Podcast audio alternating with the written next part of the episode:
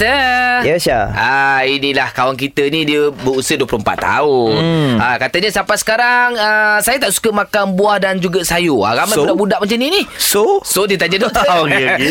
Walaupun dah cuba berkali-kali Untuk makan doktor Siap hmm. makan asing-asing lagi hmm. Apa fungsi buah dan sayur ini Kepada kita doktor ha, Dan macam mana Cara nak belajar makan sayur Dan buah dengan senang Ah, Gitu pula dia Doktor tanya. makan saya dengan apa? Makan Alhamdulillah saya Ah, makan makan. dah. Okey, Okey, dia okey. gini ah, Kalau budak-budak kita faham Ni umur 24 tahun dah Ah, Jadi dia mindset lah Sebenarnya Yalah, yalah. Jadi kita kena tahu Bahawa sayur buah tu banyak khasiat Eh? Ya, benar. Banyak khasiat Ada vitamin Dia ada antioksidan Dia ada serat air Dan buat kesihatan Buat tu apa Kita lawah Buang air besar dan sebagainya Walaupun kita tak suka Kita kena ingat surah Al-Baqarah Ayat sat- 216 Boleh jadi kamu membenci sesuatu Padahal ia amat baik bagi kamu Boleh jadi Baik. pula kamu menyukai sesuatu Padahal ia amat buruk bagimu Allah maha mengetahui Sedangkan kita tidak mengetahui Jadi lagu-lagu mana pun Kita kena ubah mindset kita Syaik. Benda tu baik Benda tu saya tu baik Jadi kita start Nak tak nak kita kena ambil ha, Jadi mindset yang pertama Kita kena ubah Dan yang kedua Kita buat secara perlahan-lahan Tak boleh Ya. nak Kalau Sebelum ni kita tak makan langsung Jadi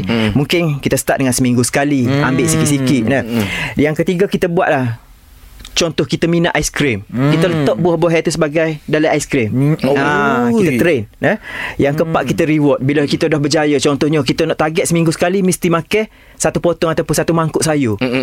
ah, Dah ada kita reward ah, Lepas ni Ah. Bila kita dah makan Kita reward lah Beli jel ke Beli gapo ke dah, Ya, ah, lagu tu. ya, ya, ya. Dan yang keempat Jangan paksa lah Bagi masa Hmm. Slow-slow Perlahan-lahan eh? Ya ya ya. Ah. Dia kita kena jadikan kita dengan sayur ni macam saing. Ya, Betul. ya. Macam saing. Betul. Kalau mak kita tanam kopi petang-petang gi buah. Gi buah dengan sayur tu. Lah, Lagi mana sihat ke demo-demo kena ke demo ni. Tapi risau kalau macam saing Hmm. Sebab kita makan dia Takut makan saing Ah, tapi amal gitu realiti. Ha, tu habit dah. Dia ada satu lagi macam Ada dia. tu, dia- ah. Ah, dia macam kita kena biasa okay, sebab macam emas kan. Saya suka guna analogi emas. Sebelum ni kita susah nak pakai emas. Hmm. Tapi setelah 2 tahun dibaksa, Ya. dah ni kalau tinggal emas pun kita rasa tak Ah. tak komplit, tak lengkap. Ah, Ya. Ha, sama juga dengan sayur. eh. Baik Baik Terima Wow. kasih doktor